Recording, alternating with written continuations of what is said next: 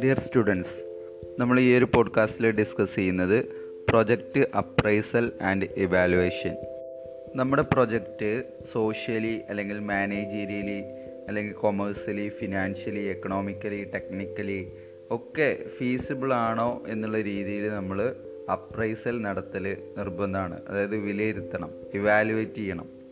The objective of a project appraisal is to decide whether to accept or reject an investment proposal. അതായത് ഒരു project അപ്രൈസലിന്റെ പ്രധാനപ്പെട്ടിട്ടുള്ള objective എന്ന് പറയുന്നത് to decide whether to accept or reject an investment proposal investment proposal accept ചെയ്യണോ അതോ reject ചെയ്യണോ എന്നുള്ളത് decide ചെയ്യുക എന്നുള്ളതാണ് പ്രൊജക്റ്റ് അപ്രൈസലിന്റെ ബേസിക് ആയിട്ടുള്ള ഒബ്ജക്റ്റീവ് അപ്പോൾ പ്രൊജക്റ്റ് അപ്രൈസലിന്റെ ബേസിക് ആയിട്ടുള്ള എലമെൻസുകൾ ഏഴ് ആസ്പെക്റ്റാണ് ഒരു പ്രൊജക്റ്റ് അപ്രൈസലിന് ഉള്ളത്. Technical feasibility economic viability commercial viability financial feasibility managerial competence social consideration ecological analysis project risk analysis ഇവ ഓരോന്നും നമ്മൾ മുമ്പ് ഡിസ്കസ് ചെയ്തതാണ്. അതായത് നമ്മൾ ടെക്നിക്കൽ അനാലിസിസ് എന്ന് പറഞ്ഞു കഴിഞ്ഞാൽ പ്രധാനമായിട്ടും ഗുഡ്സ് ആൻഡ് സർവീസസ് റിലേറ്റഡ് ആയിട്ടുള്ള land machines equipments raw material trained labour ഇവയൊക്കെ എസ്റ്റിമേറ്റ് ചെയ്യലാണ് ഈ ടെക്നിക്കൽ ഫീസിബിലിറ്റി എന്നുള്ളതുകൊണ്ട് ഉദ്ദേശിക്കുന്നത്. ഇതൊക്കെ അവൈലബിൾ ആണോ? മറ്റൊന്നാണ് technical feasibility location of the project should be given special attention then another important feature of technical feasibility relative type of technology to be adopted for the project then economic viability എന്നുള്ളത് കൊണ്ട് ഉദ്ദേശിക്കുന്നത് നമ്മൾ നേരത്തെ പറഞ്ഞിരുന്ന capital cost working capital operating cost അങ്ങനെയുള്ള കാര്യങ്ങളൊക്കെ വിലയിരുത്തുക. Profitability marketing ഇതൊക്കെ വിലയിരുത്തലാണ് എക്കണോമിക് വയബിലിറ്റി എന്നുള്ളത് കൊണ്ട് ഉദ്ദേശിക്കുന്നത്. കൊമേഴ്സ്യൽ വയബിലിറ്റി എന്നുള്ളത് കൊണ്ട് ഉദ്ദേശിക്കുന്നത് കൊമേഴ്സ്യലി ഇത് വയബിൾ ആണോ എന്നുള്ളതാണ്. അതായത് ഒരു ആൾ ഒരു പണം ചെലവഴിക്കുകയാണെങ്കിൽ അതിന് ആപ്റ്റ് ആയിട്ടുള്ള വാല്യൂ ക്രിയേറ്റ് ചെയ്യാൻ കഴിയുന്നുണ്ടോ എന്നുള്ളതൊക്കെയാണ് കൊമേഴ്സ്യൽ വയബിലിറ്റിയിൽ നമ്മൾ പ്രധാനമായിട്ട് നോക്കുന്നത്. ഫിനാൻഷ്യൽ ഫീസിബിലിറ്റി ഫിനാൻഷ്യൽ ഫീസിബിലിറ്റി എന്ന് പറഞ്ഞു കഴിഞ്ഞാൽ it seeks to ascertain whether the project is financially viable regarding the cost of project cost of production profitability cash flow estimate ഇങ്ങനെയുള്ള കാര്യങ്ങളൊക്കെ നമ്മൾ മുമ്പ് പറഞ്ഞതാണ് പ്രോഫിറ്റ് ആൻഡ് ലോസ് അതേപോലെ തന്നെ ബാലൻസ് ഷീറ്റ് അങ്ങനെയുള്ള കാര്യങ്ങളെല്ലാം. ദെൻ മാനേജീരിയൽ കോമ്പിറ്റൻസ് ഇവിടെ നമ്മൾ മാനേജ്മെന്റിനെ ഇവാലുവേറ്റ് ചെയ്യണം. Background of the entrepreneur promoters അതുപോലെ തന്നെ ക്യാരക്ടേഴ്സ് അവരുടെ characters past record of promotions ഇവയെല്ലാം സ്റ്റഡി ചെയ്യണം മാനേജീരിയൽ കോമ്പിറ്റൻസ് പരിശോധിക്കാൻ വേണ്ടിയിട്ട്. ദെൻ മറ്റൊന്നാണ് സോഷ്യൽ കൺസിഡറേഷൻ സോഷ്യൽ കൺസിഡറേഷൻ എന്നുള്ളതുകൊണ്ട് ഉദ്ദേശിക്കുന്നത് ഒരു പ്രൊജക്റ്റിന്റെ സോഷ്യൽ ഒബ്ജക്റ്റീവ്സ് നമ്മൾ കണക്കിലെടുക്കണം. അതായത് ഈ ഒരു പ്രോജക്റ്റ് എത്രത്തോളം എംപ്ലോയ്മെന്റ് പൊട്ടൻഷ്യൽ പ്രൊവൈഡ് ചെയ്യുന്നുണ്ട് അതുപോലെ തന്നെ ബാക്ക്വേർഡ് ഏരിയാസിൽ ഉള്ള ആളുകളെ സംബന്ധിച്ചിടത്തോളം അവർക്ക് എത്രത്തോളം എംപ്ലോയ്മെന്റ് ഓപ്പർച്യൂണിറ്റി പ്രൊവൈഡ് ചെയ്യുന്നുണ്ട്. ഇതൊക്കെ സോഷ്യൽ കൺസിഡറേഷനിൽ വരുന്നതാണ്. മറ്റൊന്നാണ് ഇക്കോളജിക്കൽ അനാലിസിസ് ഇക്കോളജിക്കൽ അനാലിസിസ് എന്ന് പറഞ്ഞു കഴിഞ്ഞാൽ it is necessary to ensure whether the project causes pollution whether it disturb the equilibrium of ecology and whether it fit into the environment എൻവയോൺമെന്റിനോട് ഇത് fit ആണോ? അതേപോലെ തന്നെ ഇക്കോ ഇക്കോളജി അതായത് പാരിസ്ഥിതിക പ്രശ്നങ്ങളൊന്നുമില്ലാതെ അവിടെ എന്തെങ്കിലും പ്രശ്നങ്ങൾ ഉണ്ടാക്കുന്നുണ്ടോ? അതല്ലെങ്കിൽ പൊല്യൂഷന് ഈ ഒരു പ്രൊജക്റ്റ് കാരണമാവുന്നുണ്ടോ? എന്നുള്ളതൊക്കെ എൻഷുർ ചെയ്യലാണ് ഇക്കോ ഇക്കോളജിക്കൽ അനാലിസിസിൽ വരുന്നത്. മറ്റൊന്നാണ് project risk analysis. Project risk analysis എന്ന് പറയുന്നത് completion risk resource risk price risk technology risk political risk interest rate risk ഇങ്ങനെ വിവിധ തരത്തിലുള്ള റിസ്കുകൾ നമ്മൾ അനലൈസ് ചെയ്യണം. ഇതെല്ലാം പ്രൊജക്റ്റ് അപ്രൈസൽ നടത്തുന്നതിന് വേണ്ടിയിട്ട് ഹെൽപ്ഫുള്ളായിട്ടുള്ള അനാലിസിസുകളാണ്. അപ്പോൾ ഇതെല്ലാം പ്രൊജക്റ്റ് അപ്രൈസലിന്റെ ചില എലമെൻസുകളാണ് നമ്മൾ പറഞ്ഞത്. ദെൻ ഇനി പ്രോഫിറ്റബിലിറ്റി അപ്രൈസലിന്റെ വിവിധ മെത്തേഡുകൾ നോക്കാം. ഒന്ന് non discounting techniques or traditional methods അതായത് ഇവിടെ സമയത്തിന്റെ അതായത് പണത്തിന്റെ സമയമൂല്യം നമ്മളിവിടെ കൺസിഡർ ചെയ്യുന്നില്ല. അതായത് ഇന്ന് നമ്മൾ ഇൻവെസ്റ്റ് ചെയ്യുന്നതും നാളെ ഇൻവെസ്റ്റ് ചെയ്യുന്നതുമായി ബന്ധപ്പെടുത്തിക്കൊണ്ട് ടൈം വാല്യൂ ഓഫ് മണി നമ്മൾ ഇവിടെ കൺസിഡർ ചെയ്യുന്നില്ല. അപ്പോൾ പ്രധാനമായിട്ടും രണ്ട് കാറ്റഗറീസ് ആയിട്ടാണ് ഈ ഒരു method of profitability appraisal divide ചെയ്യുന്നത് ഒന്ന് non discounting technique or traditional methods മറ്റൊന്ന് discounting criteria or modern methods ഇങ്ങനെ രണ്ട് തരത്തിലാണ് പ്രൊജക്റ്റ് അപ്രൈസൽ അല്ലെങ്കിൽ പ്രോഫിറ്റബിലിറ്റി അപ്രൈസൽ മെത്തേഡ്സുകൾ ഉള്ളത്. അതിൽ നോൺ ഡിസ്കൗണ്ടിങ് ടെക്നിക്കുകൾ വരുന്നതാണ് അർജൻസി മെത്തേഡ് പേ back method post pay back profitability method മറ്റൊന്ന് average rate of return method discounting criteria അല്ലെങ്കിൽ modern മെത്തേഡിലാണ് discounted pay back method net present value method benefit cost ratio internal rate of return net terminal value method ഇവയെല്ലാം വരുന്നു. ഇതിൽ calculations ഒന്നും നമ്മളോട് ചോദിക്കാറില്ല. നമ്മൾ പ്രധാനമായിട്ടും ഇതിൽ എന്താണ് ഓരോ മെത്തേഡുകളും എന്നുള്ളത് മാത്രമേ ചോദിക്കാറുള്ളൂ. അതിന്റെ മെറിറ്റ്സുകളും ഡിമെറിറ്റ്സുകളും മാത്രമേ ചോദിക്കാറുള്ളൂ. അപ്പോൾ അതിൽ non discounting technique or traditional methods എന്ന് പറഞ്ഞു കഴിഞ്ഞാൽ നമ്മൾ പറഞ്ഞു ഇവിടെ ടൈം വാല്യൂ ഓഫ് മണി നമ്മൾ കൺസിഡർ ചെയ്യുന്നില്ല എന്നുള്ളത് പറഞ്ഞിരുന്നു. അതിൽ പ്രധാനപ്പെട്ടിട്ടുള്ള ചില മെത്തേഡുകൾ അർജൻസി മെത്തേഡ് എന്ന് പറഞ്ഞു കഴിഞ്ഞാൽ എന്താണെന്ന് നോക്കാം. അർജൻസി മെത്തേഡ് എന്ന് പറഞ്ഞാൽ urgency or degree of necessity place an important role and project that cannot be postpone is undertaken first ആദ്യം ഇത് ഏറ്റെടുക്കുക എന്നുള്ളത്. നമുക്ക് ഇത് മറ്റൊരു സമയത്തേക്ക് മാറ്റി വെക്കാൻ കഴിയാത്ത തരത്തിലുള്ള പ്രൊജക്റ്റുകൾ ഉണ്ടായിരിക്കും. അവിടെയാണ് നമ്മൾ അർജൻസി മെത്തേഡ് ഉപയോഗിക്കുന്നത്. അപ്പോൾ നമ്മൾ ഒരു പ്രധാനമായിട്ടും ക്രൈസിസ് കണ്ടീഷനിൽ നിന്നുകൊണ്ട് തന്നെ എമർജൻസി റിക്വയർമെന്റ് ആണ് എന്നുള്ള രീതിയിൽ പ്രൈമറി കൺസേൺ കൊടുക്കുന്നത്. ഇത് അണ്ടർടേക്കൺ ചെയ്യുക എന്നുള്ളതാണ്. അവിടെ മറ്റുള്ള കാര്യങ്ങളെല്ലാം നമ്മൾ പോസ്റ്റ്പോൺ ചെയ്യാൻ കഴിയാത്ത തരത്തിലുള്ള ഒരു പ്രൊജക്റ്റ് ആകുമ്പോൾ നമ്മൾ അർജൻസി മെത്തേഡാണ് നമ്മൾ ഒരു പ്രൊജക്റ്റ് സെലക്ട് ചെയ്യാൻ വേണ്ടിയിട്ട് ഉപയോഗിക്കുന്നത്. അപ്പോൾ ഇതിന്റെ മെറിറ്റ്സുകൾ എന്തൊക്കെയാണ് നോക്കാം. ഒന്ന് വെരി സിമ്പിൾ ടെക്നിക്കാണ് അവിടെ നമ്മൾ കാൽക്കുലേറ്റ് ചെയ്യാൻ ഒന്നിനും നിൽക്കുന്നില്ല. നമ്മൾ ആ ഒരു സമയത്തെ അതിന്റെ ആവശ്യകതയാണ് അർജൻസിയാണ് ഇവിടെ ഇമ്പോർട്ടന്റ് റോൾ ഉള്ളത്. ഓക്കെ അപ്പോൾ ഇത് simple ടെക്നിക്കാണ് it is useful in case of short term project requiring lesser investment കുറഞ്ഞ ഇൻവെസ്റ്റ്മെന്റിൽ ഷോർട്ട് ടേം പ്രൊജക്റ്റുകളൊക്കെ ആണെങ്കിൽ ഇത് വളരെ യൂസ്ഫുൾ ആണ്. ദെൻ ഇതിന്റെ ഡീമെറിറ്റ്സുകൾ എന്തൊക്കെയാണ് നോക്കാം. Selection is not made on the basis of economical consideration but just on the basis of situation situation base ചെയ്തുകൊണ്ടാണ്. അതല്ലാതെ എക്കണോമിക്കൽ കൺസിഡറേഷൻ ഇത് ലാഭകരമാവുമോ അല്ലെങ്കിൽ നഷ്ടമാവോ എന്നുള്ളതൊന്നും വെച്ചിട്ടല്ല. ആ ഒരു ക്രൈസിസ് കണ്ടീഷന്റെ ബേസിൽ പെട്ടെന്നൊരു പ്രൊജക്റ്റ് ചെയ്യുക എന്നുള്ള ഉദ്ദേശത്തിൽ ചെയ്യുന്നതാണ് അർജൻസി മെത്തേഡ് എന്ന് പറയുന്നത്. Then it is not based on scientific analysis ഇതിൽ യാതൊരു വിധത്തിലുള്ള സയന്റിഫിക് അനാലിസിസും ബേസ് ചെയ്തുകൊണ്ടല്ല ഈ അർജൻസി മെത്തേഡിലൂടെ പ്രൊജക്റ്റ് അപ്രൈസൽ അല്ലെങ്കിൽ പ്രോഫിറ്റബിലിറ്റി അപ്രൈസൽ നോക്കുന്നത്. ഓക്കെ ദെൻ മറ്റൊന്നാണ് pay back method it is cash based technique നമ്മൾ നേരത്തെ ബ്രേക്ക് ഈവൺ പോയിന്റ് പഠിച്ചിരുന്നു. ആ ബ്രേക്ക് ഈവൺ പോയിന്റിന് ശേഷമാണ് നമുക്ക് പ്രോഫിറ്റ് കിട്ടുന്നത്. അല്ലേ? അപ്പോൾ പേ ബാക്ക് മെത്തേഡിൽ പ്രധാനമായിട്ടും നമ്മുടെ ഇൻവെസ്റ്റ്മെന്റ് തിരിച്ച് കിട്ടുന്ന പീരീഡ് എത്രയാണ്? നമ്മളുടെ മുമ്പിൽ ഒരുപാട് ഇൻവെസ്റ്റ്മെന്റ് ഓപ്പർച്യൂണിറ്റി ഉണ്ട് എന്ന് വിചാരിക്കുക. അല്ലെങ്കിൽ ഒരുപാട് പ്രൊജക്റ്റുകൾ നമ്മുടെ മുമ്പിലുണ്ട്. അപ്പോൾ ഈ പ്രൊജക്റ്റിൽ ഏത് പ്രൊജക്റ്റാണ് നല്ലത് എന്നുള്ളത് നോക്കുകയാണ് ഈ പ്രോഫിറ്റബിലിറ്റി അപ്രൈസിലൂടെ നോക്കുന്നത്. അപ്പോൾ വിവിധ പ്രൊജക്റ്റുകൾക്കുള്ള ഈ ഒരു pay back pay back period എന്ന് പറയുന്നത് അതായത് investment would be paid back period എന്ന് പറയുന്നത് ഏതിനാണോ കൂടുതൽ അതിനനുസരിച്ച് നമ്മൾ ഡിസിഷന് മാറും. ഓക്കെ ഇതിന് നമ്മൾ പേ ഔട്ട് അല്ലെങ്കിൽ പേ ഓഫ് പീരിയഡ് മെത്തേഡ് അല്ലെങ്കിൽ റീക്രൂപ്മെന്റ് അല്ലെങ്കിൽ റീപ്ലേസ്മെന്റ് മെത്തേഡ് പീരിയഡ് മെത്തേഡ് തുടങ്ങിയിട്ടുള്ള രീതിയിലൊക്കെ അറിയപ്പെടുന്നുണ്ട്. അപ്പോൾ ഇവിടെ നമ്മൾ പേ ബാക്ക് പീരിയഡ് കാണുന്നത് വിവിധ ഇക്വേഷനിലൂടെയാണ് അപ്പോൾ ഈ പേ ബാക്ക് പീരിയഡ് നമ്മൾ ആനുവൽ ക്യാഷ് ഇൻഫ്ലോ ഒരു ഇൻവെസ്റ്റ്മെന്റിൽ നിന്ന് ഓരോ വർഷവും കിട്ടുന്ന ആനുവൽ ക്യാഷ് ഇൻഫ്ലോ ഈക്വൽ ആണെന്നുണ്ടെങ്കിൽ നമ്മൾ അവിടെ കാണുന്ന മെത്തേഡ് എന്ന് പറയുന്നത് original cost of project divided by annual net cash inflow ആണ്. അതായത് ഐ ബൈ സി പ്രകാരമാണ് നമ്മൾ പേ ബാക്ക് പീരീഡ് കാണുന്നത്. അത്രയ്ക്ക് ഡീറ്റെയിൽഡ് ആയിട്ടൊന്നും പോകണ്ട നിങ്ങളുടെ ടെക്സ്റ്റ് ബുക്കിൽ ചെറിയ ക്വസ്റ്റ്യൻസ് ഒക്കെ കൊടുത്തിട്ടുണ്ടാവും. അതിലൊക്കെ നോക്കിക്കഴിഞ്ഞാൽ നിങ്ങൾക്ക് മനസ്സിലാക്കാൻ കഴിയും.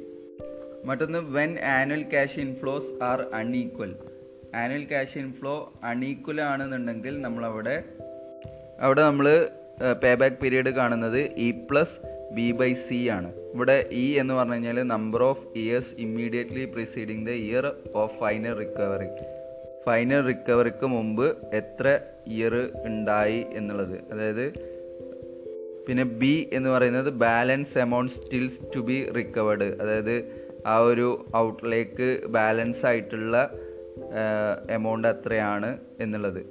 അതായത് ഇനി റിക്കവർ ചെയ്യാനുള്ള എമൗണ്ട് ദെൻ സി എന്ന് പറയുന്നത് cash flow cash inflow during the year of final recovery final റിക്കവറിന്റെ സമയത്ത് വരുന്ന ക്യാഷ് ഇൻഫ്ലോ ഏതാണ്? അതിനനുസരിച്ചാണ് ഇവിടെ നമ്മൾ പേ ബാക്ക് പീരീഡ് കാണുന്നത്. അതിനുള്ള എക്സാമ്പിൾ നോക്കിക്കഴിഞ്ഞാൽ നിങ്ങൾക്ക് പെട്ടെന്ന് മനസ്സിലാവും. പിന്നെ ഇവിടെയുള്ള ഡിസിഷൻ റൂൾ നമ്മുടെ മുമ്പിലുള്ള പ്രൊജക്റ്റുകളുടെ പേ ബാക്ക് പീരീഡ് നമ്മൾ കാണുമ്പോൾ ഏതാണ് ബെറ്റർ പ്രൊജക്റ്റ് എന്നുള്ളത് നമ്മൾ എങ്ങനെയാണ് തീരുമാനിക്കുന്നത്? ഏറ്റവും കുറച്ച് പീരീഡ് കൊണ്ട് ഇൻവെസ്റ്റ്മെന്റ് പേ ബാക്ക് തരുന്ന പ്രൊജക്റ്റ് ഏതാണോ അതാണ് ബെറ്റർ പ്രൊജക്റ്റ് എന്ന് പറയുന്നത്. അതായത് രണ്ട് പ്രൊജക്റ്റ് ഉണ്ട് എങ്കിൽ ഒന്നിന്റെ പേ ബാക്ക് പീരീഡ് രണ്ട് വർഷവും അതേപോലെ തന്നെ മറ്റൊരു മറ്റൊരു പ്രൊജക്റ്റിന്റെ പേ ബാക്ക് പീരീഡ് അഞ്ച് വർഷമാണെന്നുണ്ടെങ്കിൽ നമ്മൾ രണ്ട് വർഷത്തിന്റെ പേ ബാക്ക് പീരീഡിൽ പേ ബാക്ക് പീരീഡ് കിട്ടുന്ന പ്രൊജക്റ്റാണ് നമ്മൾ ബെറ്റർ പ്രൊജക്റ്റായിട്ട് സെലക്ട് ചെയ്യേണ്ടത്. ഓക്കെ ഇതിന്റെ അഡ്വാന്റേജുകൾ എന്തൊക്കെയാണ് നോക്കാം. നമുക്ക് ഈസി ടു അപ്ലൈ ആണ്. അതുപോലെ തന്നെ നമുക്ക് സിമ്പിൾ ടു അണ്ടർസ്റ്റാൻഡബിളും ആണ്. ഓക്കെ മറ്റൊന്ന് it is very important for cash forecasting budgeting and cash flow analysis മറ്റൊന്ന് it minimise the possibility of losses through obsolescence then മറ്റൊന്ന് it takes into account liquidity മറ്റൊന്ന് it is easier for project yielding return in initial year മറ്റൊന്ന് disadvantages ആണ്. Pay back മെത്തേഡിന്റെ ഡിസഡ്വാന്റേജുകൾ എന്തൊക്കെയാണ്? It ignores the time value of money അതായത് ഇവിടെ time value നമ്മൾ കൺസിഡർ ചെയ്യുന്നില്ല. അതിന് മറ്റൊന്ന് completely ignore cash inflows after the pay back period അതായത് പേ ബാക്ക് പീരീഡിന് ശേഷമുള്ള ക്യാഷ് ഇൻഫ്ലോ നമ്മൾ നോക്കുന്നില്ല. ചിലപ്പോൾ പേ ബാക്ക് പീരീഡ് കുറവാണ് നമ്മൾ ഒരു പ്രൊജക്റ്റിന് എങ്കിൽ നേരത്തെ പറഞ്ഞ എക്സാമ്പിൾ പ്രകാരം രണ്ട് വർഷം കൊണ്ട് പേ ബാക്ക് പീരീഡ് ഉള്ളതും അഞ്ച് വർഷം കൊണ്ടുള്ള പേ ബാക്ക് പീരീഡും ഉണ്ട് എങ്കിൽ. അതായത് ഒരു പ്രൊജക്റ്റ് രണ്ട് വർഷം കൊണ്ട് തന്നെ അതിന്റെ ഇൻവെസ്റ്റ്മെന്റ് പൂർത്തീകരിച്ചു. മറ്റൊന്ന് അഞ്ച് വർഷം എടുത്തു അതിന്റെ ഇൻവെസ്റ്റ്മെന്റ് തിരിച്ചു തരാൻ. ഓക്കെ ദെൻ അതിനുശേഷവും ആ ഒരു പ്രൊജക്റ്റ് റൺ ചെയ്യുന്നുണ്ട് എങ്കിൽ ഒരു പത്ത് വർഷത്തിനിടക്ക് ആ അഞ്ച് വർഷത്തിന് ശേഷമുള്ള അഞ്ച് വർഷം നല്ല റിട്ടേൺ ആണ് ആ ഒരു പ്രൊജക്റ്റ് ചെയ്തത്. എന്നാൽ ഈ രണ്ട് വർഷത്തിന്റെ പ്രൊജക്റ്റ് ഒരു മൂന്ന് വർഷമായപ്പോൾ അതിന്റെ റിട്ടേൺ കുറയാൻ തുടങ്ങി എങ്കിൽ അവിടെ നമ്മൾ പേ ബാക്ക് പീരീഡിന് ശേഷം ഉള്ള റിട്ടേൺ കൺസിഡർ ചെയ്യാത്തത് കൊണ്ട് തന്നെ നമ്മൾ എടുത്തിട്ടുള്ള ഡിസിഷൻ ഫെയിലിയർ ആവാനുള്ള ചാൻസ് ഉണ്ട്. ദെൻ മറ്റൊന്നാണ് this method does not measure profitability of the project പ്രൊജക്റ്റിന്റെ പ്രോഫിറ്റബിലിറ്റി ഇവിടെ മെഷർ ചെയ്യുന്നില്ല. ദെൻ മറ്റൊന്ന് it does not measure the rate of return rate of റിട്ടേണും നമ്മളിവിടെ മെഷർ ചെയ്യുന്നില്ല. ദെൻ മറ്റൊന്ന് it may become misleading because it is based on single factor okay നമ്മളിവിടെ cost മാത്രമേ cost recover ചെയ്യുന്ന മാത്രമേ നമ്മളിവിടെ കൺസിഡർ ചെയ്യുന്നുള്ളൂ. ഇനി മറ്റൊരു മെത്തേഡാണ് post pay back profitability method എന്ന് പറയുന്നത്. പേ ബാക്ക് മെത്തേഡിന്റെ ലിമിറ്റേഷൻ എന്ന് പറയുന്നത് നമ്മൾ പറഞ്ഞു. പേ ബാക്ക് പീരീഡിന് ശേഷമുള്ള കാലം നമ്മൾ കൺസിഡർ ചെയ്യുന്നില്ല. ആ ഒരു ലിമിറ്റേഷൻ ഓവർകം ചെയ്യുന്ന ഒരു മെത്തേഡാണ് post pay back period method എന്ന് പറയുന്നത്. Under this method the entire cash flow generated from the project during its working life are taken into account അതായത് ഈ ഒരു പ്രൊജക്റ്റിന്റെ എന്റയർ ലൈഫിൽ വരുന്ന എന്റയർ റിട്ടേണും ഇവിടെ കൺസിഡർ ചെയ്യുന്നുണ്ട്. ഈ പോസ്റ്റ് പേ ബാക്ക് പ്രോഫിറ്റബിലിറ്റി കാണുന്നതിന് വേണ്ടിയിട്ട് total cash inflow in the life minus initial claw initial cost ആണ് നമ്മളിവിടെ നോക്കുന്നത്. അപ്പോൾ annual cash inflow into total life minus pay back period എന്നുള്ളത് അടിച്ചു കഴിഞ്ഞാലും അതായത് നമ്മൾ ഓൾറെഡി പേ ബാക്ക് പീരീഡ് കണ്ടെത്തിയിട്ടുണ്ടെങ്കിൽ നമ്മൾ annual cash inflow into total life minus pay back period കൊണ്ട് ആനുവൽ ക്യാഷ് ഇൻഫ്ലോനെ ഗുണിച്ചു കഴിഞ്ഞാൽ നമുക്ക് ഈ ഒരു pay back post pay back മെത്തേഡിലൂടെയുള്ള calculation ചെയ്യാം. ഈ സെക്കൻഡ് മെത്തേഡ് എന്ന് പറഞ്ഞു കഴിഞ്ഞാൽ annual cash inflow into total life minus pay back period എന്ന് പറയുന്നത് നമ്മൾ ക്യാഷ് ഇൻഫ്ലോ ഈക്വൽ ആവുന്ന സമയത്ത് മാത്രമേ ആണ് അത് ഉപയോഗിക്കാൻ കഴിയാം ഓക്കെ ഇനി മറ്റൊന്നാണ് average rate of return method എന്ന് പറയുന്നത്. ഇവിടെ average rate of return A R R എന്ന് പറഞ്ഞു കഴിഞ്ഞാൽ is the ratio of the average annual profit to the average investment in the project അതായത് പ്രോജക്റ്റിൽ നമ്മൾ ഇൻവെസ്റ്റ് ചെയ്തിട്ടുള്ള ആവറേജ് ഇൻവെസ്റ്റ്മെന്റും അതുപോലെ തന്നെ അതിൽ നിന്നുള്ള ആനുവൽ പ്രോഫിറ്റിന്റെ ആവറേജും തമ്മിലുള്ള റേഷ്യോ ആണ് ആവറേജ് റേറ്റ് ഓഫ് റിട്ടേണിൽ നമ്മൾ നോക്കുന്നത്.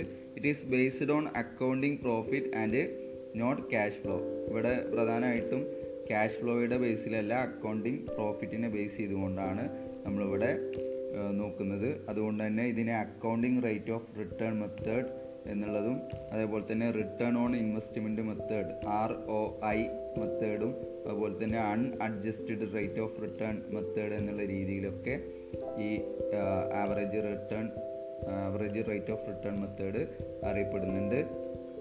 ഈ ആവറേജ് റേറ്റ് ഓഫ് റിട്ടേൺ നമ്മൾ കാണുന്നത് dividing average income by the average investment അതായത് നമ്മൾ എ ആർ ആർ കാണുന്നത് average income or return divided by average investment കണ്ടു കഴിഞ്ഞാൽ നമുക്ക് എ ആർ ആർ കാണാൻ കഴിയും.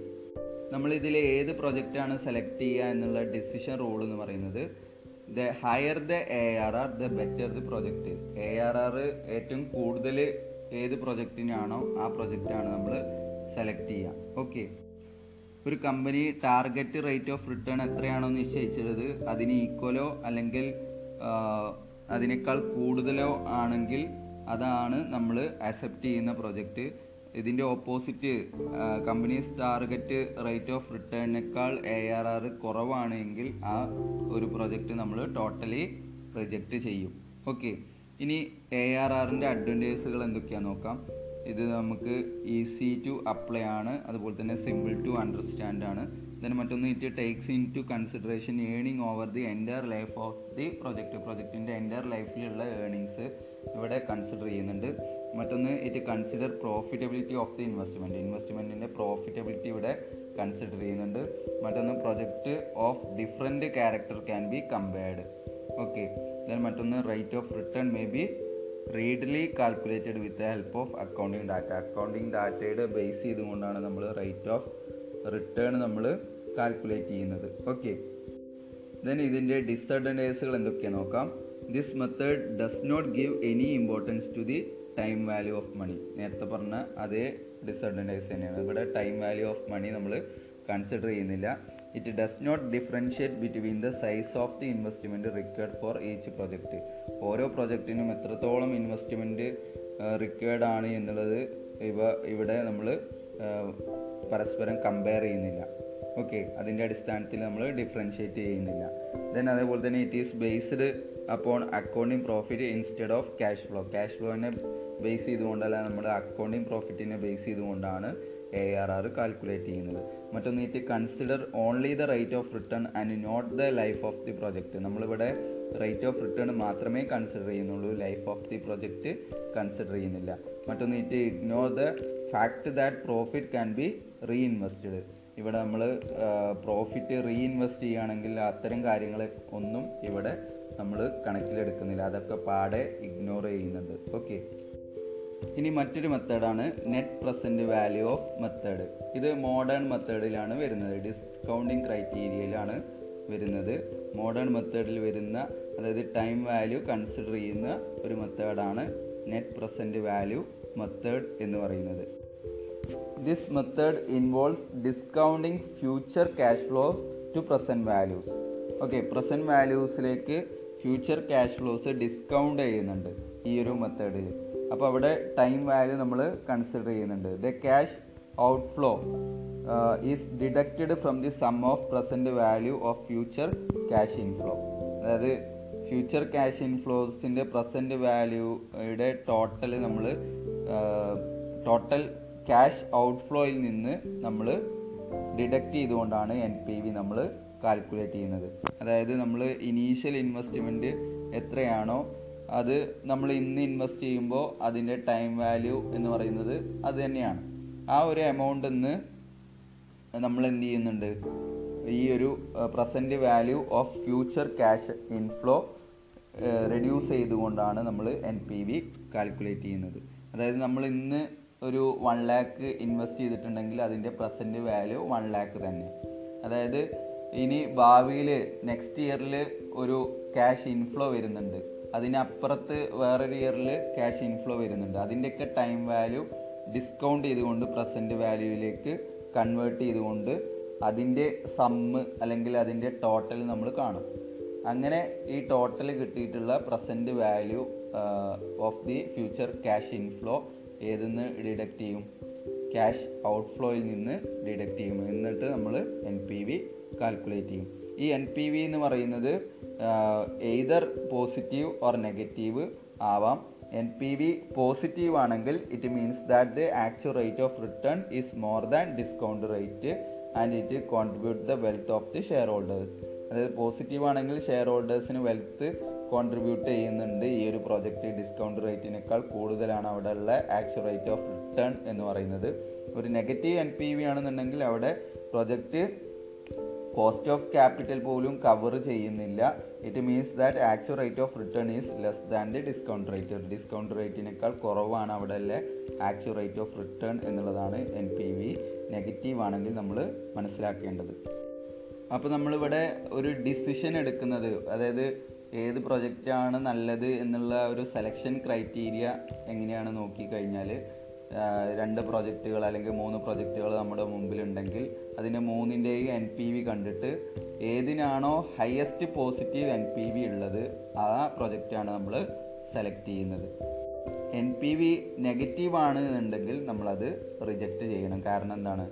നമുക്ക് നമ്മുടെ ആക്ച്വൽ റേറ്റ് ഓഫ് റിട്ടേൺ എന്ന് പറയുന്നത് ഡിസ്കൗണ്ട് റേറ്റിനേക്കാൾ കുറവാണ് എന്നുള്ളതാണ്. അവിടെ നമുക്ക് കോസ്റ്റ് ഓഫ് ക്യാപിറ്റൽ കവർ ചെയ്യാൻ കഴിയുന്നില്ല. ഓക്കെ അത്തരം പ്രൊജക്റ്റുകൾക്ക് അപ്പോൾ ഇവിടെ ഉള്ള അഡ്വന്റേജസ് എന്ന് പറയുന്നത് പ്രധാനമായിട്ടും ടൈം വാല്യൂ ഓഫ് മണി നമ്മൾ കൺസിഡർ ചെയ്യുന്നുണ്ട്. മറ്റൊന്ന് it focus attention on the objective of maximisation of wealth of the project പ്രൊജക്റ്റിന്റെ വെൽത്ത് മാക്സിമൈസ് ചെയ്യുക എന്നുള്ള ഒബ്ജക്റ്റീവ് ഇവിടെ ഫോക്കസ് ചെയ്യുന്നുണ്ട്. മറ്റൊന്ന് it consider the cash flow stream over the entire life of the project പ്രൊജക്റ്റിന്റെ entire ലൈഫിൽ വരുന്ന cash flow നമ്മൾ ഇവിടെ കൺസിഡർ ചെയ്യുന്നുണ്ട്.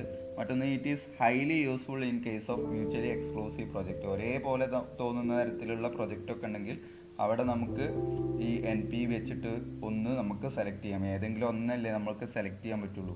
അപ്പോൾ ഏതെങ്കിലും ഒന്ന് സെലക്ട് ചെയ്യാൻ വളരെ യൂസ്ഫുൾ ആയിട്ടുള്ളൊരു മെത്തേഡാണ് എൻ പി വി കാൽക്കുലേറ്റ് ചെയ്യുക എന്ന് പറയുന്നത്.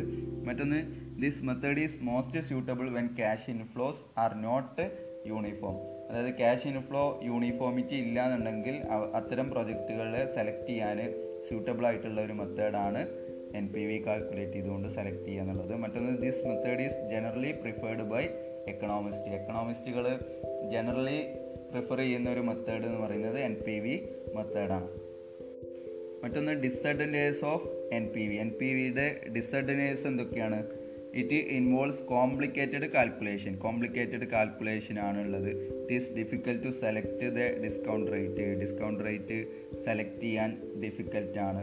മറ്റൊന്ന് this method is not suitable in case of project involving different amount of investment different amount of investment ആണ് ഓരോ പ്രൊജക്റ്റിനും എന്നുണ്ടെങ്കിൽ അത്തരം പ്രൊജക്റ്റുകൾ നമുക്ക് കമ്പയർ ചെയ്യാൻ ഈ ഒരു എൻ പി യു മെത്തേഡ് ഉപയോഗിക്കുന്നത് ശരിയല്ല. മറ്റൊന്ന് the relative desirability of project will change with change of discount rate discount റേറ്റിലുള്ള changes ഓരോ പ്രൊജക്റ്റിനെയും നമ്മൾ കമ്പയർ ചെയ്യുന്നത് ബുദ്ധിമുട്ടിലാക്കും.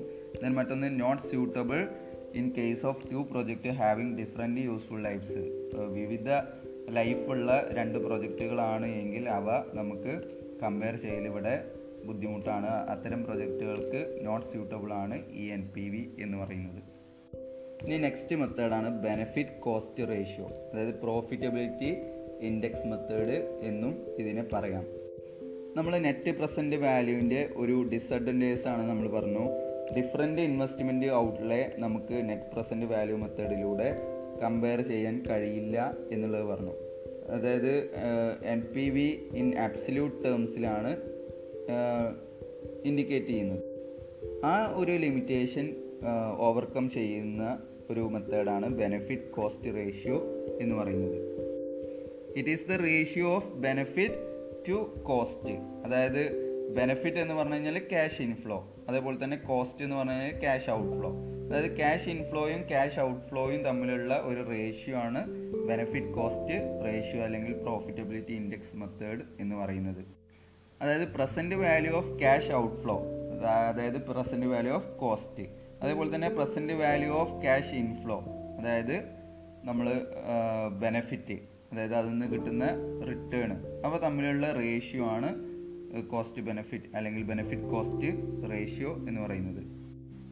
ഇതിന് നമ്മൾ പ്രോഫിറ്റബിലിറ്റി ഇൻഡെക്സ് മെത്തേഡ് അല്ലെങ്കിൽ പ്രസന്റ് വാല്യൂ ഇൻഡെക്സ് മെത്തേഡ് എന്നുള്ള പേരിലൊക്കെ അറിയപ്പെടുന്നുണ്ട്. ബെനിഫിറ്റ് കോസ്റ്റ് റേഷ്യോ നമ്മൾ കാണുന്നത് present value of cash inflow divided by present value of cash outflow വെച്ചിട്ടാണ് നമ്മൾ കാണുന്നത്. നമുക്ക് ഈ ഒരു ratio N P V divided by P V of cash outflow വെച്ചിട്ടും നമുക്ക് കാണാൻ കഴിയും. അതായത് N P V divided by investment വെച്ചിട്ടും ബെനിഫിറ്റ് കോസ്റ്റ് റേഷ്യോ കാണാൻ കഴിയും.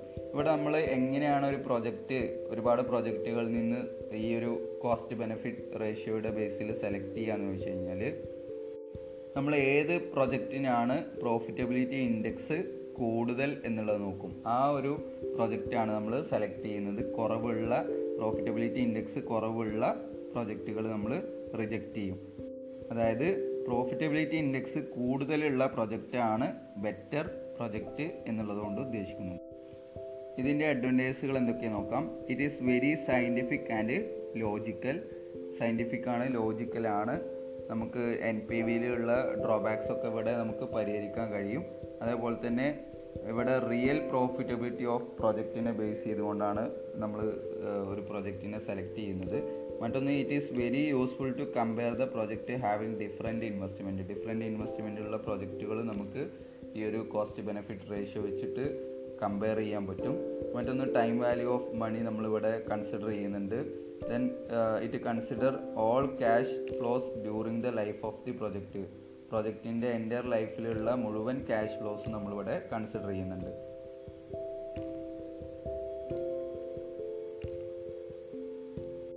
ദെൻ മറ്റൊന്നാണ് ഇതിന്റെ ഡിസഡ്വാന്റേജുകൾ ബെനിഫിറ്റ് കോസ്റ്റ് റേഷ്യോന്റെ ഡിസഡ്വാന്റേജുകൾ നോക്കാം. It is comparatively difficult to understand and follow നമുക്ക് ഇത് മനസ്സിലാക്കാനും അതുപോലെ തന്നെ ഫോളോ ചെയ്യാനും ബുദ്ധിമുട്ടാണ്. This method is not accordance with accounting principle prince accounting പ്രിൻസിപ്പിൾസിനെ base ചെയ്തുകൊണ്ടുള്ള ഒരു മെത്തേഡ് അല്ല ഈ ഒരു പ്രോഫിറ്റബിലിറ്റി ഇൻഡെക്സ് മെത്തേഡ് എന്ന് പറയുന്നത്. മറ്റൊന്ന് it cannot be used for comparing those project having unequal lifes രണ്ട് വ്യത്യസ്ത ലൈഫുള്ള പ്രൊജക്റ്റുകൾ തമ്മിൽ കമ്പയർ ചെയ്യാൻ ബുദ്ധിമുട്ടാണ്.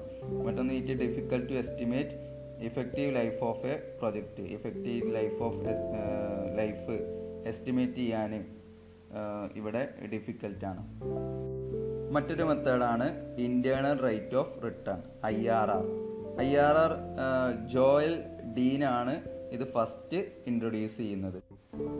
ഇന്റേണൽ റേറ്റ് ഓഫ് റിട്ടേൺ എന്നുള്ളത് ഒരു റേറ്റ് ആണ് at which total present value of future cash flows is equal to initial investment initial ഇൻവെസ്റ്റ്മെന്റിന് total present value of future cash flows equal ആവുന്ന ഒരു റേറ്റ് നമ്മൾ ഇവിടെ നിശ്ചയിക്കുകയാണ് അത് അതിനെയാണ് നമ്മൾ ഇന്റേണൽ റേറ്റ് ഓഫ് റിട്ടേൺ എന്ന് പറയുന്നത്. അതായത് we try to we try discounting at different discount rate until we reach the rate at which the present value of cash flow to present value of cash outflow ഇൻവെസ്റ്റ്മെന്റും അതേപോലെ തന്നെ present value of cash ഇൻഫ്ലോയും തമ്മിൽ equal ആവുന്നത് വരെ നമ്മൾ different discount rate discount ചെയ്തുകൊണ്ട് ശ്രമിക്കുകയാണ്.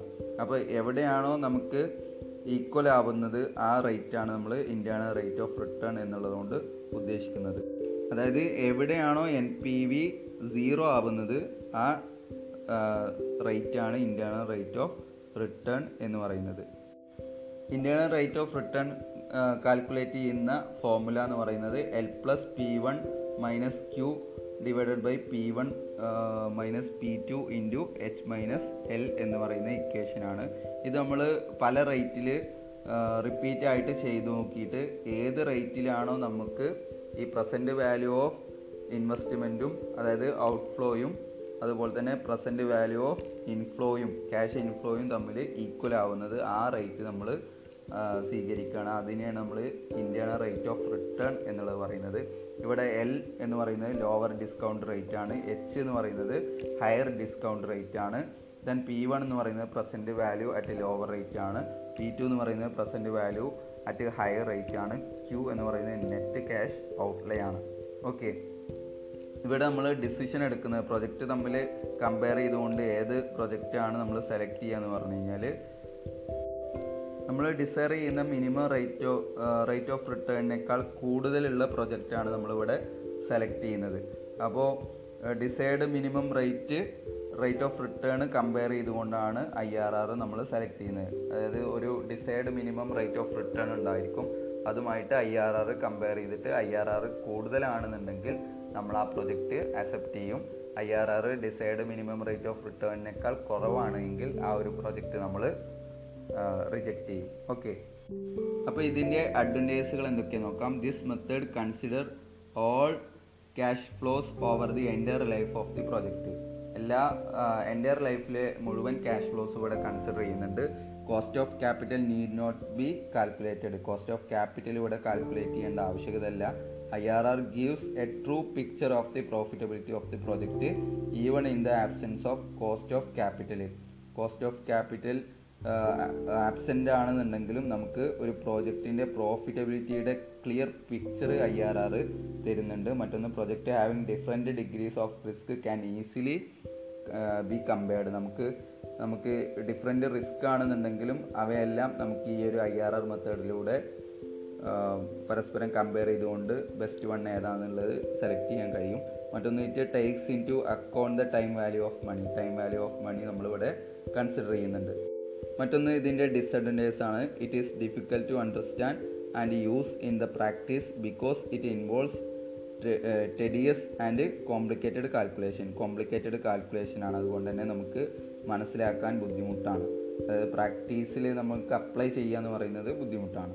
Then രണ്ടാമത് sometime is it may yield negative rate or multiple rate which is rather confusing പല റേറ്റുകൾ ഇതിൽ കാൽക്കുലേഷനിൽ ചിലപ്പോൾ റിസൾട്ട് വരാനുള്ള സാധ്യതയുണ്ട്. അപ്പോൾ നമുക്ക് കൺഫ്യൂസിങ് ഉണ്ടാവാനുള്ള സാധ്യതയുണ്ട്. മറ്റൊന്ന് it is applicable mainly in large project large പ്രൊജക്റ്റിൽ applicable ആയിട്ടുള്ള ഒരു മെത്തേഡാണ് ഐ ആർ ആർ മെത്തേഡ് എന്ന് പറയുന്നത്. ഇവയൊക്കെയാണ് ഇതിന്റെ ഡിസഡ്വാന്റേജസ് എന്ന് പറയുന്നത്. ഇനി നമുക്ക് പ്രൊജക്റ്റ് ഇവാലുവേഷനെ കുറിച്ചിട്ട് നോക്കാം. പ്രൊജക്റ്റ് ഇവാലുവേഷൻ എന്ന് പറഞ്ഞു കഴിഞ്ഞാൽ പ്രൊജക്റ്റ് മാനേജ്മെന്റിന്റെ ഫൈനൽ സ്റ്റേജാണ് പ്രൊജക്റ്റ് ഇവാലുവേഷൻ എന്ന് പറഞ്ഞു കഴിഞ്ഞാൽ it is the process of measuring the progress made and assessment of the result of a project is known as project evaluation നമ്മൾ ഒരു പ്രൊജക്റ്റ് ഇംപ്ലിമെന്റ് ചെയ്തുകൊണ്ട് അതിന്റെ പ്രോഗ്രസ് അല്ലെങ്കിൽ അതിന്റെ റിസൾട്ട് അസസ് ചെയ്യുക എന്നുള്ളതാണ് പ്രൊജക്റ്റ് ഇവാലുവേഷൻ എന്നുള്ള പ്രോസസ്സ് കൊണ്ട് ഉദ്ദേശിക്കുന്നത്. It means determination of value of an activity or a thing അതായത് വാല്യുവർ എന്ന് പറയുന്ന ലാറ്റിൻ വേർഡിൽ നിന്നാണ് പ്രൊജക്റ്റ് ഇവാലുവേഷൻ എന്ന് പറയുന്ന വേർഡ് വന്നിട്ടുള്ളത്.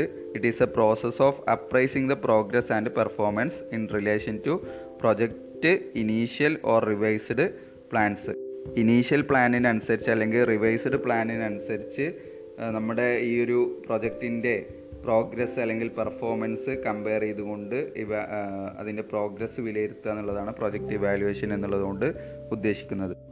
ഭാവിയിൽ നമ്മൾ ഒരു പ്രൊജക്റ്റ് ചെയ്യുകയാണെന്നുണ്ടെങ്കിൽ ആ പ്രൊജക്റ്റ് മാനേജ് ചെയ്യുന്ന സ്കില്ല് വർദ്ധിപ്പിക്കാൻ ഒരു ഓർഗനൈസേഷന് പ്രൊജക്റ്റ് ഇവാലുവേഷൻ ഹെൽപ്പ് ചെയ്യുന്നുണ്ട്.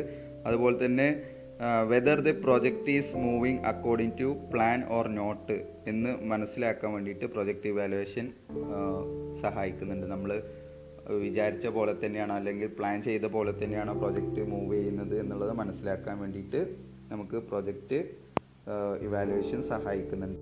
എങ്ങനെയാണ് ഒരു പ്രൊജക്റ്റ് മൂവ് ചെയ്യുന്നത് എന്നുള്ളതുമായി ബന്ധപ്പെട്ടിട്ടുള്ള ഒരു ഗുഡ് ഐഡിയ മാനേജ്മെന്റിന് പ്രൊവൈഡ് ചെയ്യുന്നുണ്ട് പ്രൊജക്റ്റ് ഇവാലുവേഷൻ അതുപോലെ തന്നെ ഒരു പ്രൊജക്റ്റിന്റെ സക്സസ് മെഷർ ചെയ്യുന്നത് പ്രൊജക്റ്റ് ഇവാലുവേഷനിലൂടെയാണ് ഓക്കെ അപ്പോൾ നമ്മൾ ഈ ഒരു പോഡ്കാസ്റ്റിലൂടെ ഡിസ്കസ് ചെയ്തത് വിവിധ തരത്തിലുള്ള ടെക്നിക്കുകളെ കുറിച്ചിട്ടാണ്. അതായത് പ്രോഫിറ്റബിലിറ്റി മനസ്സിലാക്കുന്നതിന് വേണ്ടിയിട്ട് പ്രൊജക്റ്റ് അപ്രൈസലിലുള്ള ഡിഫറെന്റ് മെത്തേഡുകളാണ് നമ്മൾ നോക്കിയത്. അതുപോലെ തന്നെ എലമെന്റ്സ് ഓഫ് പ്രൊജക്റ്റ് അപ്രൈസൽ നോക്കി. അതുപോലെ തന്നെ പ്രൊജക്റ്റ് ഇവാലുവേഷൻ ഓക്കെ